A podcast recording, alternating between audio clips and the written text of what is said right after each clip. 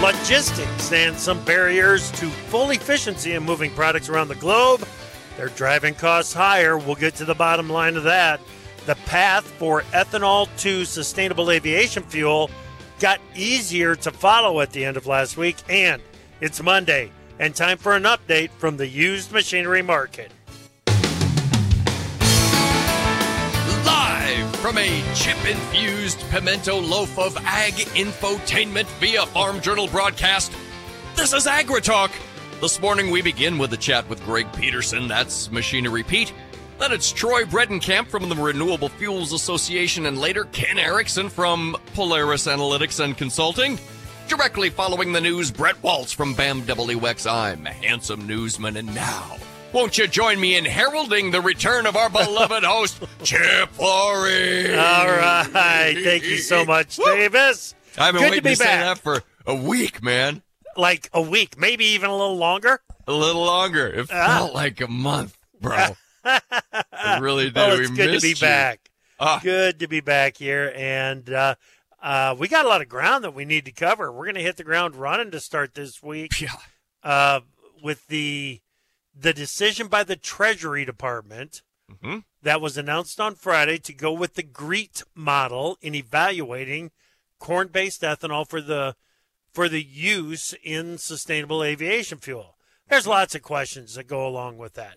You know, first off, why does it come from the Treasury Department? I know that you guys talked about that some, well, not some. You guys talked about that Sure. on Friday on the free for all.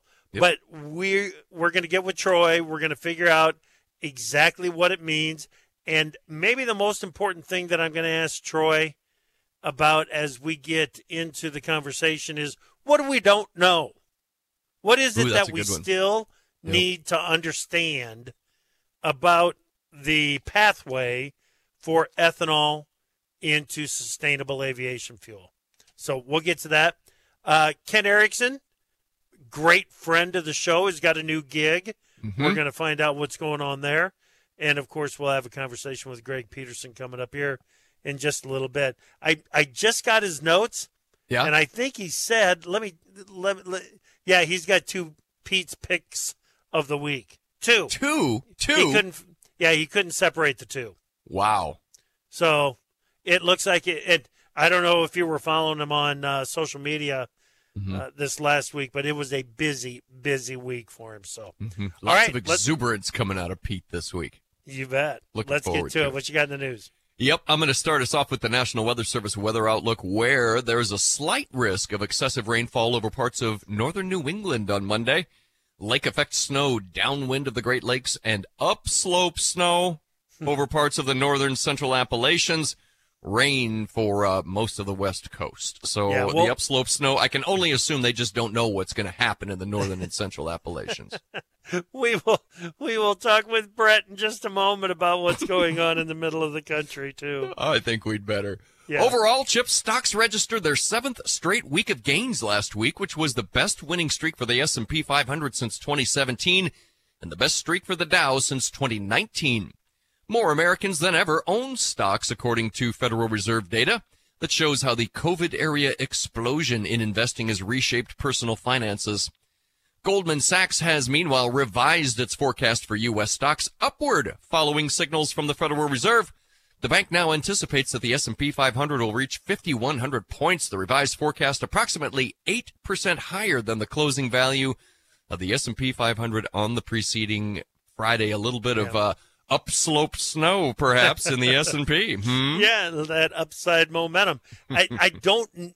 I, I think I the number that I heard on the total number of Americans invested in stocks one way or another.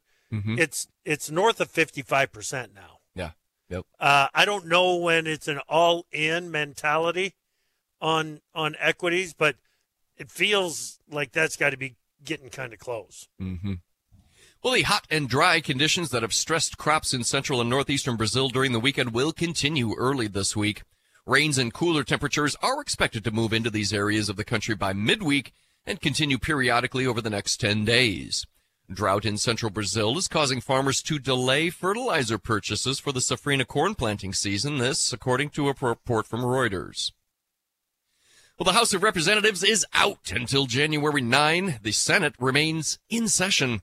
Senators involved in negotiations for a border security solution hustled to reach a consensus by last evening, but ultimately failed to agree on border security measures that Republicans have demanded as a condition of passing new funding for Ukraine. The Senate hustled.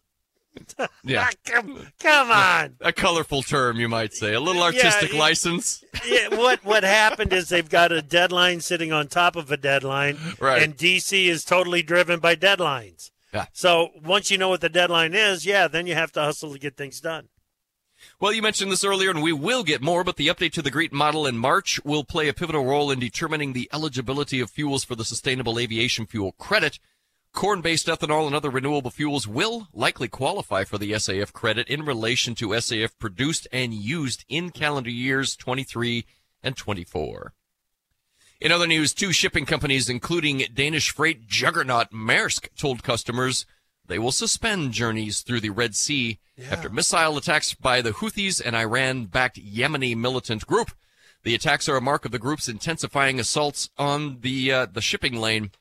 And finally, here, President Joe Biden is visiting Milwaukee on Wednesday to promote his Investing in America plan.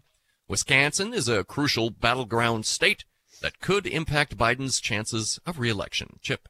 All right. Thank you very much, Davis. Let's bring in Brett Waltz, BAMWX.com. Good morning, Brett. It's good to talk with you. Yep. Good morning, Chip. Good to talk to you. Yeah. Okay. Um, so above normal temperatures for the Midwest here. Looks like it's going to be with us at least into the end of the year, right? Yeah, especially the upper Midwest and the northern plains. Those areas are just going to continue to run substantially above normal. Probably the warmest day compared to normal might be right around Christmas. Uh, there's a storm system to watch in there. I think some more moisture as we work into the last week of the year or so. Maybe some snow in the western plains, but it's not a super wintry pattern for this time of the year. It doesn't sound like uh, it's, well. It sounds like Santa's going to have to put the run the the wheels on the runners to uh, Yeah. land on top of the Flory Ranch here in, in northeast Iowa, right? Yeah, probably so. Unless some areas are getting lake effect further off to the east over the next couple of Yeah. days, it's probably going to be a pretty dry, pretty brown Christmas. Yeah. Okay. Okay. Take us down to South America. Any signs of a a change in the pattern? Not a sustained one. Uh, there will be some more sporadic moisture that can develop as we work later into this week through the early to middle part of next week. But uh, I'm just concerned that it's still not the widespread relief that they really need. Uh, and, and as we've rolled forward, the data has continued to trend more towards the dry solution. And, and once we get past this week, the heat comes back to end the year, probably into the new year. So uh, just not a sustained pattern change on the horizon just yet, at least. Gotcha. Gotcha. Well, Brett, the next two Mondays are going to be recorded shows. We've got Christmas next Monday. We've got New Year's Day the following. Buddy, thank you for being part of the AgriTalk family and uh, keeping us updated on what you think the weather is going to be each and every Monday morning. We really appreciate you, man. I'll second that. Absolutely. Yeah. Thank you all so much. I really uh, enjoy being on, and I look forward to it in 2024. Outstanding. Thank you. That is Brett Waltz with BAMWX.com. Okay, coming up next, not one, but two. Count them two. Pick of the weeks from from Greg Peterson. Uh, it was an active week. I don't know how we're going to get through all this, but we'll do our best next. Leave low yields in the dust and never look back. Rev up your return on investment with Syngenta. Our innovative portfolio of crop protection products outperforms and outyields any deal, giving you higher yield and profit potential at the finish line. Syngenta, where better yield is the better deal. Always read and follow label instructions. All right, let's see here. Acuron corn herbicide. Powerful weed control? Check. Long lasting residual? Check. Proven crop safety? Check. Acuron checks all the boxes, which is why it outperforms and outyields all other corn herbicides by 5 to 15 bushels an acre. Talk to your local Syngenta retailer or visit findmorebushels.com to discover your revenue potential today. Always read and follow label instructions. Acuron is a restricted use pesticide. Lower crop prices and extreme weather can take a toll on your profits and peace of mind. Crop insurance is a powerful tool to not only protect your financial security, but give you confidence to market grain, invest in your operation, and provide for what matters most your family. At Farmers Mutual Hail, we understand that, so we've created products that allow you to customize plans for up to 95% coverage. It's time to rethink your crop insurance and choose FMH, America's crop insurance company, to protect your livelihood. Visit connect.fmh.com today. Every acre tells a story, but to hear it, you need the right tools. Taranis Acre Forward Intelligence turns leaf level data into actionable insights. Read your fields from the palm of your hand. Make decisions with more certainty and speed than ever before. And have a more informed discussion with your retailer to preserve your hard earned farm legacy season after season. Every acre tells a story. Find yours at acreforward.com. That's acreforward.com.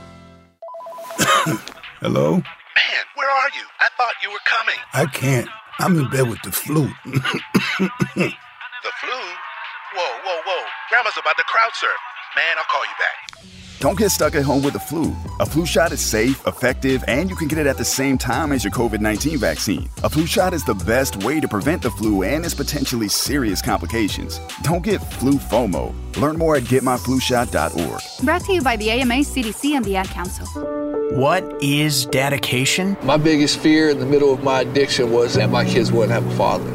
And I started thinking, you know what? This isn't my story.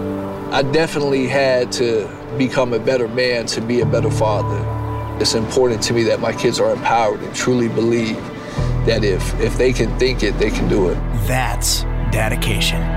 Visit fatherhood.gov to hear more. Brought to you by the U.S. Department of Health and Human Services and the Ad Council.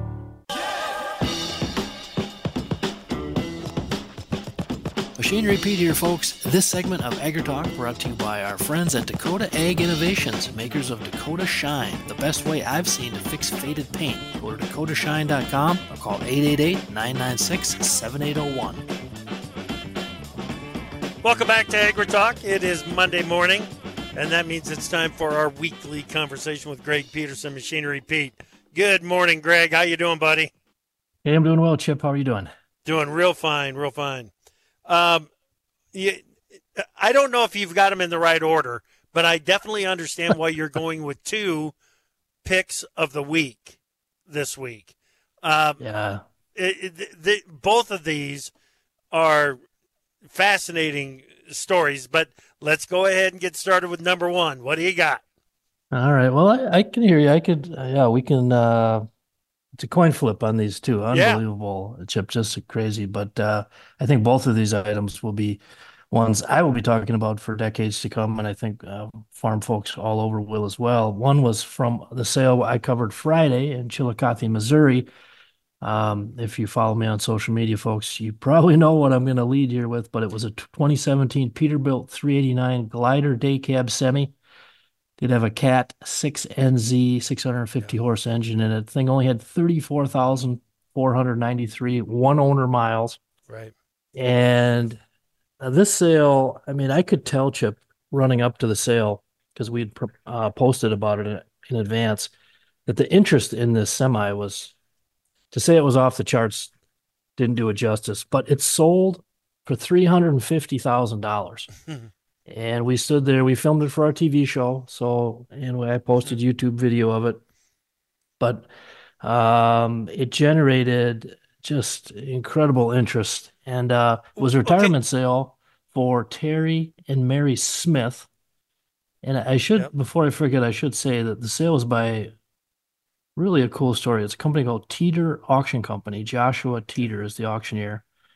And Joshua's a young guy he went to auctioneer school when he was 16 years old in 2010.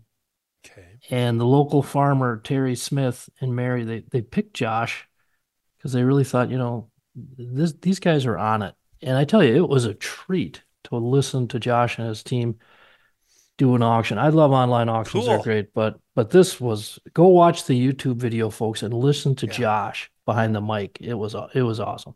Okay, so let, back to this Peterbilt what what raised? So, I mean, the thirty four thousand miles on a on a seventeen model has got to have something to do with it. But what else was it about this particular unit? Well, I mean, the glider kit, you know, I mean, it's just, it, just, it, this, it, I tell you, just go to our Facebook page and you read through the discussions on it and the way people feel about it and the emissions and uh, what's coming with government regulations. And here's a one owner, hardly any miles on it. And I mean, it, a lot of people were speculating that it was just friends of the seller that were trying to help him out. That was not the case. I mean, I'm telling you, I stood there and I was had my iPhone and I'm going, this is one of the five most amazing pieces I've ever watched sell in person. because you could just and that's 34 years. And I'm not trying to blow smoke, folks. There was that much interest in it and chatter about it running up to the sale. The online bid the night before was already at 255,000 bucks. Yeah. So this was not a case where it was like, oh, just family members. Nope. Nope. Nope. Nope. It was you know, it just was what it was, and Yeah. and that was not the only head turner on that sale. If, Okay, if what else stay? If we want to stay with trucks, how about Terry's 1978 Chevy C70 grain truck with 43,276 miles? That one for 20k. Uh, then we could go tractors, a 2010 John Deere 8320R, 2,877 hours. That one for 240K, second highest auction price ever on an 8320. Again, pre-def, that whole thing. But get this, there was another tractor. Now, some people thought this was the most amazing item on the sale, even more Yeah. than the Peterbilt. It was a 79 John Deere 4240, 9,399 hours on it. That went for 29.5. Now, that's the highest auction price I've ever seen on a 4240 with over 9,000 hours on it. The previous high was 27 and it, it went 29.5. Uh, then how about a combine? A 2010 John Deere 9770 STS, 1356 up hours, one owner. Again, pre-DEF. That went for 188,000 bucks, second highest auction price this year on a 9770. So, and, and oh, by the way, how about a 2017 Wilson 41 foot grain trailer for 50,000? So, Holy smokes. this chip, this proved my point. When you're buying used equipment, to to an extent, people don't even think about it. You're actually buying the owner, the guy who's selling it. And in this case, you were buying Terry and Mary Smith. And if you knew Terry and you looked at his stuff, to say he was particular, that's just words. Yeah. Terry lived his life and farmed his whole life, and he he told me about planting six row with his dad when he was a kid and being focused on having it to be just right. And just an awesome guy. And eh, when you take great, I mean, unbelievably great care of your equipment, folks, Yep. and then you market it these days, With- like you can get the the, word out through Machinery Pete. I mean, this is what happens. Yep. Fantastic. Fantastic. Good for them. They had a great retirement auction there. Uh, they did. Yeah, let's go on to Pete's pick of the week number two. This is one of the most unusual things I've ever seen. Yeah, I've posted, I don't know how many blogs. The number would be like the stars in the sky, I think, Chip. But this blog, when I posted, I think it was last Tuesday night, it blew up bigger than any blog I've ever written. And it was a, a farmer out in Stickney, South Dakota, uh, Adam Borman, has a seed company out there, Borman Farm and Seed Company, great young guy. He listed a combine for sale on our Machinery Pete website, which, by the way, you can do that. It costs 50 bucks. Just says sell mine right on the website. Click it, Yep. type it in. So Adam's combine was not your average combine. It's 2009 John Deere 9570 STS, zero separator hours on it, never used. Yeah. One owner, his dad and grandpa bought it new. What then was Notaboom implement in Corsica, South Dakota. So when I saw it come into our website, I picked up the phone. I called Adam. I said, Adam, what's I'm Paul Harvey here. What's the rest of the story on this Right. thing? Right. And like I say, Adam's a great young guy. And he said, Pete, here's the deal. My dad and grandpa bought it new. And we we, we were changing crop rotation right after that. My dad, you know, uh, went away from corn and he said he just decided to have the beans custom done for the rest of the years. And then unfortunately Adam's dad passed last January. So Adam's a young guy and now he's he farms a little bit, but he's got his business and he's trying to figure out should I use it? Should I sell it? He put a price on it, two hundred forty nine nine. Yeah. And he asked me, he says, Adam, or he says, Pete, what do you think of that? And I said, Adam, if I were you, I'd list it for that same number. And don't worry about when people say, "Oh, that's nuts." I said, Yeah. "Adam, you have a pre-def combine that's a deer with zero hours. It's been in your shed for 14 years." And and here's the rest of the story, folks. Two full price offers within a day. Oh, within the day. Within a day, from from from a distance away. So yeah, that was that, that was unbelievable. So every once in a while, you you run across these things, and people assume it was bought for tax purposes. It wasn't. It was just life happens sometimes. Yep. And, uh, you know, it's it's fun to share those stories, but it sho- does show the demand for, uh, you know, that whether it's tractors, combines, whatever, for that pre-def. I mean, Right. because Right. it is just it's getting stronger. Yep. Yep. Really cool. Really cool stories, Greg. Love it. Love it. Uh, we've got a little time left. Take us over to Ohio, Jeffersonville. Yeah, Jeffersonville on Thursday, my friends at the Wendt Group, Kevin Wendt. If you ever get a chance to hear Kevin behind the mic, he's one of the best in the biz. Just fantastic. They had a collector tractor auction, just a couple highlight. I think it was the Mayer family, unbelievable collection. They had a 1970 Allis 220 factory front wheel assist. They only made 100 of those. Was showing 33,094 hours. I went for 96.5. Uh, very cool. Um, I, I thought a very cool tractor too was a 1989 white American 80 mechanical front wheel drive that Hmm. was factory red. Only had 19 of those built. Uh, that brought 21.5. Uh, then uh, if you want, how about a 103 year old tractor, 1920 Allis 612 went for 19.8. It looks like almost looks like a big bicycle Yeah. mechanical bicycle compared to today's tractors. But Wow. uh, yeah, very cool over there in Ohio last Thursday. Okay. Just go up the road to Upper Sandusky. Yeah, my friends at uh, Darby Walton with United Country Walton Realty and Auction had a sale Saturday. Posted a video of it, a 91 John Deere 4455 two wheel drive, 2,767 hours quad range, went for 82,000. Now, how about this? That doesn't even make our pick of the week. Yeah. And that's the highest auction price ever on a 4455 two wheel drive quad range at 82K. So hats off to Darby and the crew there. Fantastic tractor. And, uh, and then we had another almost record from Michigan, a 99 Case H 9380 quad track, just under 8,000 hours for 104 750. So last week was kind of an exciting Yeah. week, Chip. Certainly was. Certainly was, no doubt. What are you watching this week, real quick? Ah, auction uh, tomorrow in North Dakota. Dennis Beliski, Hensel, North Dakota. Check it out. ResourceAuction.com, folks. Super sharp equipment on that sale. Fantastic. Good stuff, Greg. We'll talk to you later. Thanks, buddy. Merry Christmas. See you, Chip. Yeah, All you right. too. All right, Greg Peterson, Machinery Pete. We've got Troy Bredenkamp up next. No doubt you've heard of MetLife, but did you know that MetLife Investment Management has over 100 years of ag lending experience? The MetLife Investment Management team maintains close relationships with its borrowers and can structure a customized loan with flexible terms to meet your financial needs. Looking to expand, refinance, or recapitalize? Consider MetLife Investment Management. Learn more at metlife.com forward slash ag. The Scoop podcast is where we talk about tight supply chains, emerging agronomic challenges, technology tools delivering ROI. I'm Margy Eckelkamp, editor of The Scoop and host of The Scoop podcast. Join me as I interview leaders from across the ag retail sector. Farmers are working hard for every bushel, and their trusted advisors are by their side. Find The Scoop podcast wherever you find podcasts so you are up to date on everything ag retail. Time for Markets Now with the experts from Pro Farmer. Joining us now, Pro Farmer editor Brian Grete. Beach, we've got the soy complex with some gains, some pressure on corn and wheat. What's going on? Well, uh, soy complex. The interesting thing is that soy meal's leading us to the upside on corrected buying in that market. Uh, and I say it's interesting because uh, crude oil futures are more than two dollars higher. So you would think that uh, the soy oil market would Sure. be leading to the upside, but uh, definitely not the case uh, here at mid morning.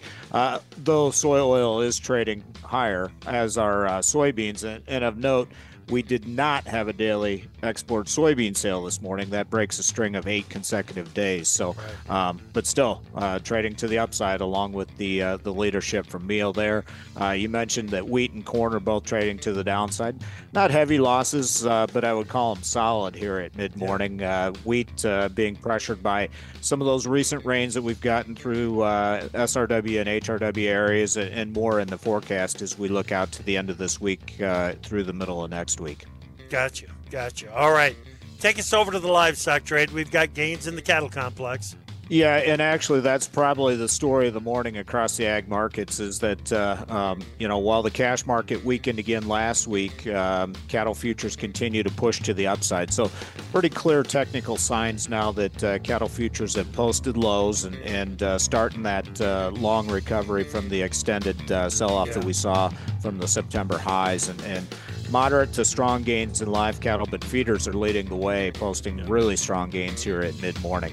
Um, the hog market, uh, it's been all over the place this morning. Narrowly mixed here at mid morning, and uh, you know it's it's traded to the upside. That failed a little bit. Trading to the downside. That failed a little bit, and, and kind of all over the place.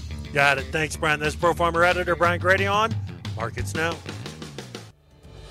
This is Andrew McCrea, host of the American Countryside. I'm also a farmer and rancher from Northwest Missouri, and I hope you'll join me each week for Farming the Countryside as we take a look at the top issues impacting agriculture as told by the people farming and working in our industry. We'll talk about markets and trade, share some of the latest tips and trends from grain and livestock producers, and take a look at trends impacting rural America. Join me for Farming the Countryside on many local radio stations or on your favorite podcast platform, or just go to farmingthecountryside.com. If you served, we want you to get the health care and benefits you earned. We want you to come to VA. There's never been a better time to apply. Under a new law called the PACT Act, we've expanded VA care and benefits to millions of people who served and their survivors. No matter where you served or how long you served, check out va.gov/pact to learn more about what VA can do for you and your family. Come, come to, to VA. VA.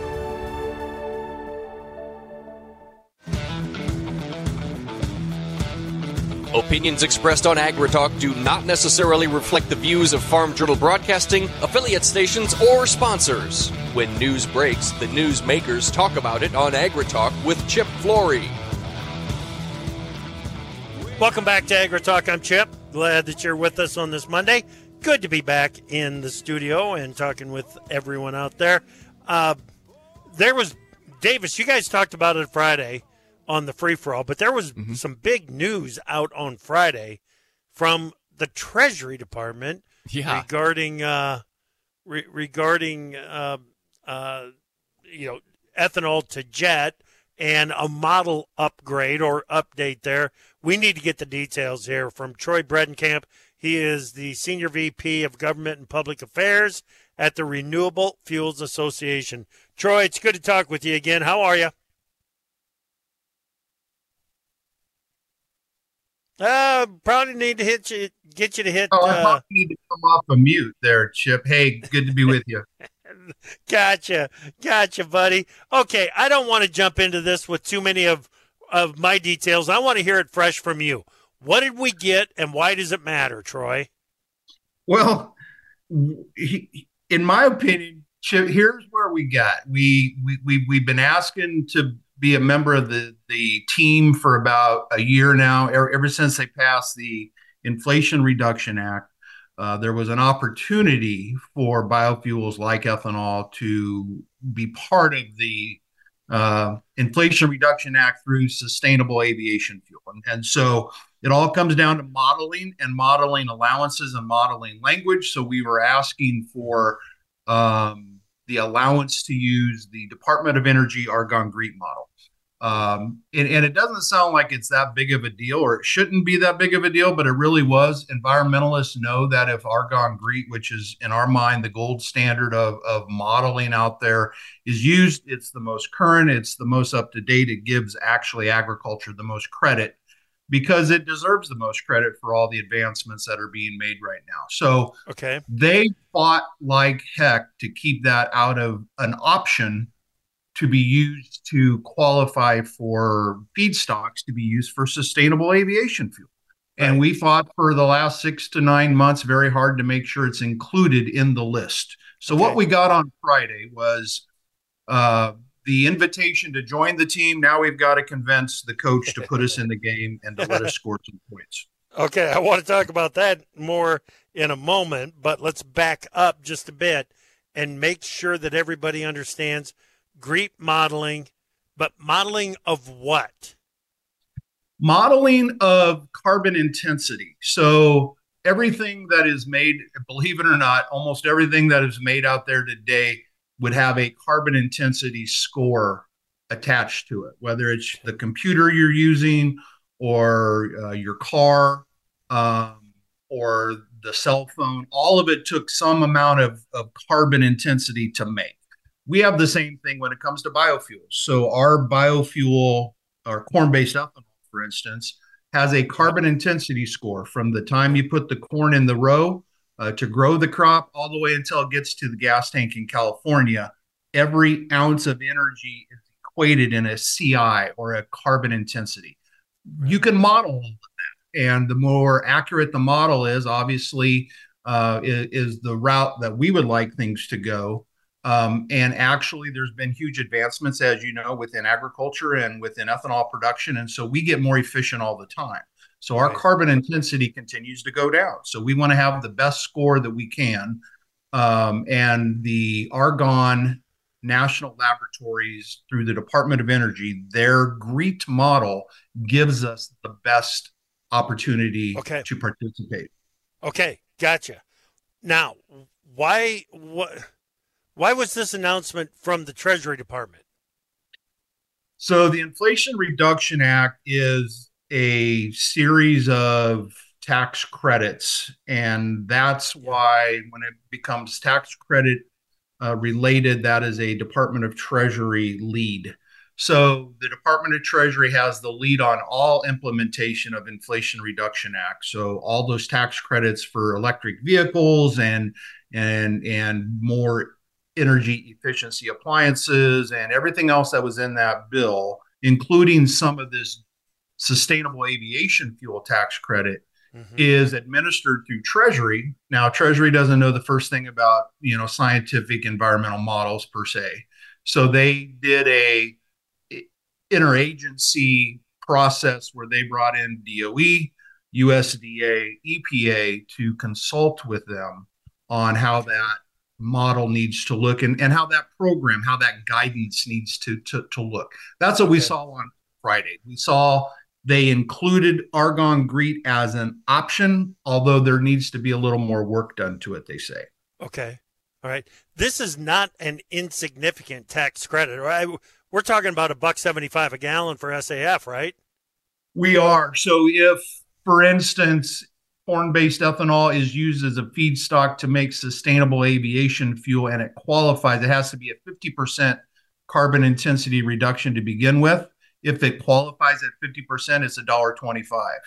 Uh, if it goes all the way to a zero in carbon intensity, which is, you know, you know, it'd be carbon neutral at that point. That's a dollar 75 tax credit on top of, you know, the the the the actual price you get for that product, and there would be a renewable identification number, a RIN value also attached. Right. So this could get quite lucrative, and and it, it you know for for us it just is another one of those things that will hopefully add to long-term demand for biofuels like corn ethanol and we know that with higher demand comes higher corn grind and that's the payoff for the farmer so uh, we wanted to see participation here. We hopefully will get that. We've got some work to do. There will be more guidance coming out by march um, in terms of more technical changes to GREET that will suffice some folks that are concerned about that. But by and large, you know, we are guarded optimism. Uh, like I said, we were invited to the team, and now we've got to prove to the coach, right? We deserve to go in the game. Okay, so it, is it just a matter of waiting until March for the next updates, or no, are there other no. things that are going to be happening between now and then? Well, RFA is going to be working our tails off to make sure that the guidance that will come out that will further detail uh, the changes that they want to add to GREET are in a way that are accurate, fair, uh, factual because this is where this is the next round, Chip. So now we're going to head into this next round with environmental interest to say, well, we can still try and keep corn out of the game if we make these changes to GREET look bad enough for them. We're going to say, let's use sound science. Let's use the best data we have. Let's use the most current analysis that's out there. And we feel very comfortable that when fairness is applied, when accuracy is applied, we will win the day and we will have a huge opportunity. But it's going to be more work done at the administrative level, at the agency level, and at the treasury level to make sure that this thing goes the right direction. Okay. And so we got So- two weeks. We got two months. We have two months. Right. Uh, you know, when we come back from Christmas, it's going to be a sprint January, February to hit that March 1 date and have a product that is going to be fair and equitable and give row crop biofuels, and in particular corn ethanol, a real shot at at helping meet the demand under this sustainable aviation Yeah. fuel tax. I, I was just going to say, help us understand the timeline on this, Troy. Uh, when when might we expect the first sig- substantial amount of ethanol to jet in this whole process? Well, that's a great question. First thing we have to have is some regulatory and some tax credit certainty. So these tax credits were on a pretty short string just to help get them started. Obviously, to help the the overall score for the Inflation Reduction Act, they shortened the credits. So we're going to have to talk about a tax credit extension pretty soon. But um, we could be a year or so away from real substantive um, Okay. production, but we got to have the regulatory, the tax credit certainty to get there, and we don't have that yet because no one's going to do the kinds of investments that might need to take place to lower that carbon intensity even more from corn ethanol's perspective if we don't have the certainty that we need through the rulemaking process. So that's that's going to be a, a, a big point, and it's something we're, we'll we'll continue to work on through this through through this time, and and uh, hopefully we'll have a product at the end of the day that's going to be useful for us, useful for ethanol producers, and obviously be a benefit to the uh, to the corn farmer out there across the country. Yep, yep. Uh, I said at the start that maybe the most important question I was going to ask is what don't we know about the program? But I think you've already addressed that, haven't you? Yeah, I, I mean, so we really don't know longevity. Longevity is going to be a, a big issue with how long will those tax credits last. We also don't know what changes that might come, these tweaks that they're talking about to the Argonne GREET model. Uh, the Argonne GREET model does pretty good for us right now, but based on the tweaks that could happen, you know, um, you know that could throw us into a point of not being able to participate again. So all these variables, Chip, or something that we're going to have to continue to work on, and and again make sure that they're done in a fair, equitable way. Uh, using sound science, we feel like if if if that is going to be the play of the day, we're in good shape because we feel really good about where where we're headed, where our true numbers are, um, and uh, if it's applied properly, we've got a great opportunity to to grind a lot more corn into a renewable product that the country says they want. So Yep. Okay. we're pretty happy about. All right, Troy. In the meantime, let's keep working on year-round availability of E15, right? We do. It- it- That's that's my old fallback. I'm I'm always working on that. That's right. That's right. Troy, thank you so much for the update, buddy. We appreciate you. Merry Christmas. Thank you, Yep, you too. All right, that's Troy Bredenkamp, Senior VP for Government and Public Affairs at the Renewable Fuels Association. Good friend of AgriTalk, Ken Erickson, is coming up next. We're going to talk some logistical issues around the globe next. Hi, I'm Ag Day host Clinton Griffiths, and I invite you to join me each morning as we cover the nation's food system, from fields of green to orchards of orange and livestock everywhere in between. America runs on agriculture, and here at Ag Day, agriculture is what we do best. Listen as our analysts track the markets, learn about innovations in technology and sustainability, and live the country lifestyle through the eyes of rural America. Join me, Clinton Griffiths, for Ag Day, the country experience. Hey y'all. I'm Kelly Clarkson. Every American dreams of creating a better life for his or her family, but in some communities, those dreams face difficult challenges. When we come together to help those in need get the same opportunities as everyone else, we truly are making our country a better place to live for all of us. So look for volunteer opportunities in your community to help others achieve the American dream, all right? This message is courtesy of the United States Air Force. Somewhere around 400 feet off the ground, uh, RPG came through the belly of the aircraft. When I first got out, I felt like my whole life had been smushed down to just medical appointments. I was going to occupational therapy, physical therapy, speech therapy. We don't talk about the female combat wounded. These are our, our daughters and our sisters and our mothers. I'm not sure I would still be here if I didn't find the Friends and Wounded Warrior Project that I did. Because there was a long period after the injury where I really didn't understand why I was still here. I felt like I had lost everything. Wounded Warrior Project came into my life and taught me how to stand back up and get back in the fight. The truth is, I think we all have this strength inside of us, but until you're tested, you just don't know it's there. See how Wounded Warrior Project empowers women veterans like Beth by visiting woundedwarriorproject.org slash empower women vets. There I was, driving along when I saw the corn laying down in the field, goosenecked again. Even though I tried everything new traits, existing soil insecticides every corn grower knows the hassle of gooseneck corn. But now there's Nerisma insecticide from BASF, a better, stronger in-furrow insecticide that controls corn rootworm and below ground pests. Stand up for your corn with Nerisma insecticide. Ask your authorized BASF retailer about Nerisma and always read and follow label directions.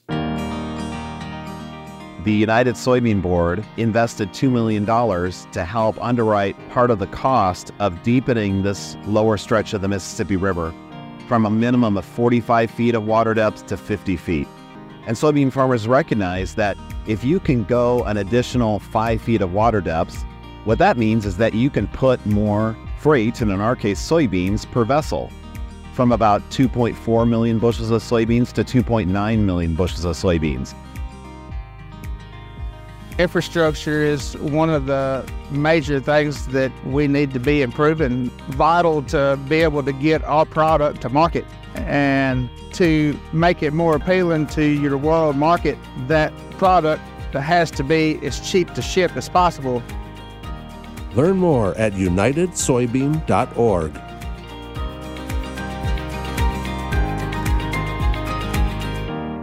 Retirement can be scary, but only if you're not prepared. That's why AARP created thisispretirement.org. Because unless you've already retired, you're in pretirement and you still have time to plan. Learn about retirement savings options, potential tax breaks, and how you can build savings over time. Visit thisispretirement.org for free resources to help you customize your action plan and feel the retirement fear disappear. Brought to you by AARP and the Ad Council. Don't you wish your life came with a warning app? Stop. That dog does not want to be petted. Just a little heads up before something bad happens. Move your coffee cup away from your computer. Oh, no, no, no, no. So you can have more control. Stop. You're texting your boss by mistake. Uh oh. Well, life doesn't always give you time to change the outcome, but prediabetes does. With early diagnosis and a few healthy changes like managing your weight, getting active, stopping smoking, and eating healthier, you can stop diabetes before it leads to type 2 diabetes. It's easy to learn your risk. Take the one minute test today at doihaveprediabetes.org. Warning the cap is loose on that ketchup. Ugh. Don't wait. You have the power to change the outcome. Visit doihaveprediabetes.org today. That's doihaveprediabetes.org. Brought to you by the Ad Council and its prediabetes awareness partners. Your next piece of equipment is on machinerypete.com. Search equipment from dealerships across the country to find what you're looking for. Only on machinerypete.com. Welcome back to AgriTalk. Glad you're with us on this Monday morning. Uh, we're going to have a, a, a, conversation with an old friend of the show, but it, who is in a new role. It is Ken Erickson. Erickson. uh, managing member and strategic advisor for Polaris Analytics and Consulting. Ken, welcome back to the show, buddy. How are you? Good. Thank you, Chip, and welcome back from vacation. It's good to be on with you. Yeah, glad that you're here. Glad you're here. So tell us about Polaris Analytics and Consulting. Yeah, so I was uh, given an opportunity to try something different and uh, formed uh, Polaris Analytics Consulting that works with clients and organizations really around the area of uh, commodity risk. And uh, I like to say I'm anchoring our, my clients to their future and really work with them in the area of uh, agri supply chains, commodity flows, what are those transportation requirements and those opportunities and, and impediments that we see out there. And really, as, as we look at the ocean of data that's out there, really trying to synthesize that into information to help define a knowledge set so they can make strategic outcomes that will outline their uh, organization's profit goals and, and strategic uh, decisions. And, and quite frankly, what I'm really doing is working with clients to get away from just looking at the horizon of what's going on now to see what is uh, not only on the horizon, because we can kind of see in the distance, but here's the, ch- here's the kicking point. What's over the horizon and to try to get through the morass of that data to understand what's going on. So it's been fun to be able to come uh, from a couple of decades where I got to spend time with Sparks companies, and Informa Economics, IHS Markit, and S&P. And now to have uh, a company here, uh, Polaris Analytics and Consulting, started a couple yeah. of months ago. Yeah, very cool. Very cool. Ken, are we talking about end users primarily at this point? Well, from you know, got to go from the farm gate through to the dinner plate, and really, it's uh, all people in between, and those that either serve into agri that need to get to the farm gate or get away from there.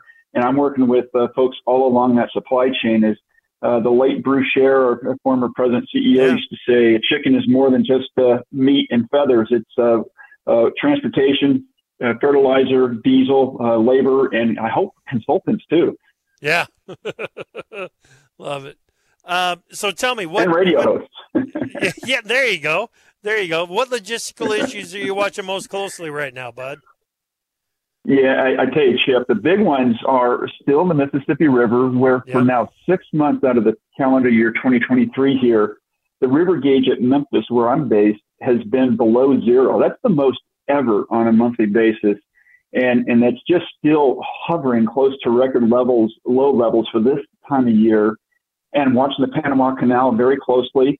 Uh, they've had um, impacts from the El Nino, where they don't have enough rain to fill Lake Gatun, and that's just restricted the amount of water they're going to use to transit vessels through the locks. Now, they they're recognizing there's a problem out there in the Red Sea, and a lot of container yeah. companies and other ship owners are avoiding the Red Sea. So there you take away the Suez Canal as an option.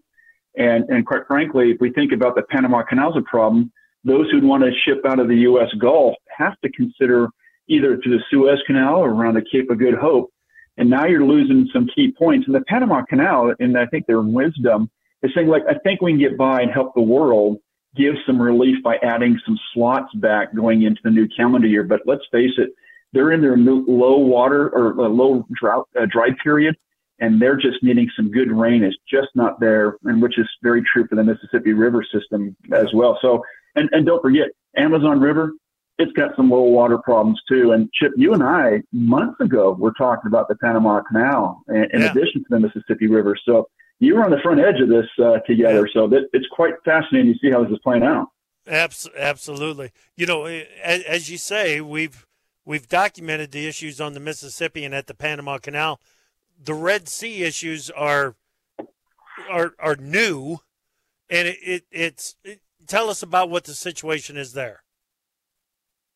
Yeah, with what's going on uh, on the Red Sea, there's been a number of uh, attacks by uh, terrorist groups on now commercial traffic. And that's just saying to the commercial industry, one, the risk is too great. Yeah, I could probably pay the war risk premium, but why? I've got to get, I got crew members, I've got an asset that's floating through there. Not only that, I've got cargo. And now what you end up doing is instead of going, say, from Asia to Europe and into the United States and back through that route, you're going to go around the Cape of Good Hope. And that just adds yeah. a great amount of time to your transit that's going to take place there. And, and when you think about the out of the United States here, if you're going to ship out of the U.S. Gulf, you know, typically you're, you're about 30 days through the Panama Canal to Asia, let's say China. And right now you got to add about four or five days. And really for each additional day at today's current ocean freight rates, you're adding 50 cents a ton to get to Asia to the Panama Canal. But with the Suez Canal, that was going to be another route. That's 41 days instead of 29. But now that that's cut out, you go around the Cape of Good Hope. Now you have to 45 days to get to market. And, you know, part of it for the market is you, you just got to plan accordingly. But when the markets move as quick as they do, and you got vessels in transit, you just can't supply the same volume and yeah. get there. And you get, now you get higher ocean freight rates. Yeah. Yeah. Ken, I don't want to be a Debbie Downer here, but everything that you and I have talked about is not good news for a guy that's got corn in the bin. It's not because what happens is who pays the freight at the end of the day? We always say it's the farmer through weekend basis. Yeah. And that just gets backed up because the cost to move it into the world is now got to be passed on someplace. It goes back upstream. But here's the, here's, here's the kicker is all of a sudden that now the price is so expensive, it moves to a competitor and those competitors go into market. Now you see, oh, you can say on the inland river system, barge freight rates have collapsed and there's because there's nothing moving, and that gets to be a big challenge in this marketplace here today. So for that guy with big grain in the bin, that's very troubling because the basis continues to weaken for them. Yes, it does. Jeez. Uh, well, well, Ken, I tell you what. Uh, stay in touch, and we're going to stay in touch with you. That is for sure. Keep us up on these issues because shipping and some shipping problems are going to be a big, big topic. I know in uh, in the first half of the year ahead. Thanks, buddy. Good luck, and we will talk with you soon. Hey, yeah, thanks a lot, Chip. Look forward to it. And again, remember, if the, far, if, if the markets come back to the United States, you can't levitate barges or trains. It takes a lot of inertia to get them in momentum. But good That's to be with you again, Chip. You bet. Ken Erickson, Polaris Analytics and Consulting. Come back this afternoon, 206 Central. We're going to have a conversation with Pete Meyer, Muddy Boots Ag, right here on AgriTalk. If you're living with diabetes and using insulin, you know the pain of pricking your fingers over and over again. By wearing a small remote device called a continuous glucose monitor or CGM, you can reduce the pain of pricking your fingers right away. If you're testing your blood sugar four or more times per day, injecting insulin three or more times per day, or using an insulin pump, call the Diabetic Health Hotline today and learn about the latest CGM technology. A CGM can immediately reduce pain. It's accurate, easy to use, and helps helps you make better diabetes treatment decisions. And if you have Medicare, you can get a new CGM at little or no out of pocket cost. Plus, get free shipping, and we'll bill your insurance company for you. Call now to receive your new continuous glucose monitor at little or no out of pocket cost. Paid for by U.S. Medical Supply. Call 800 556 9015. That's 800 556 9015. Again, 800 556 9015. That's 800 556 9015.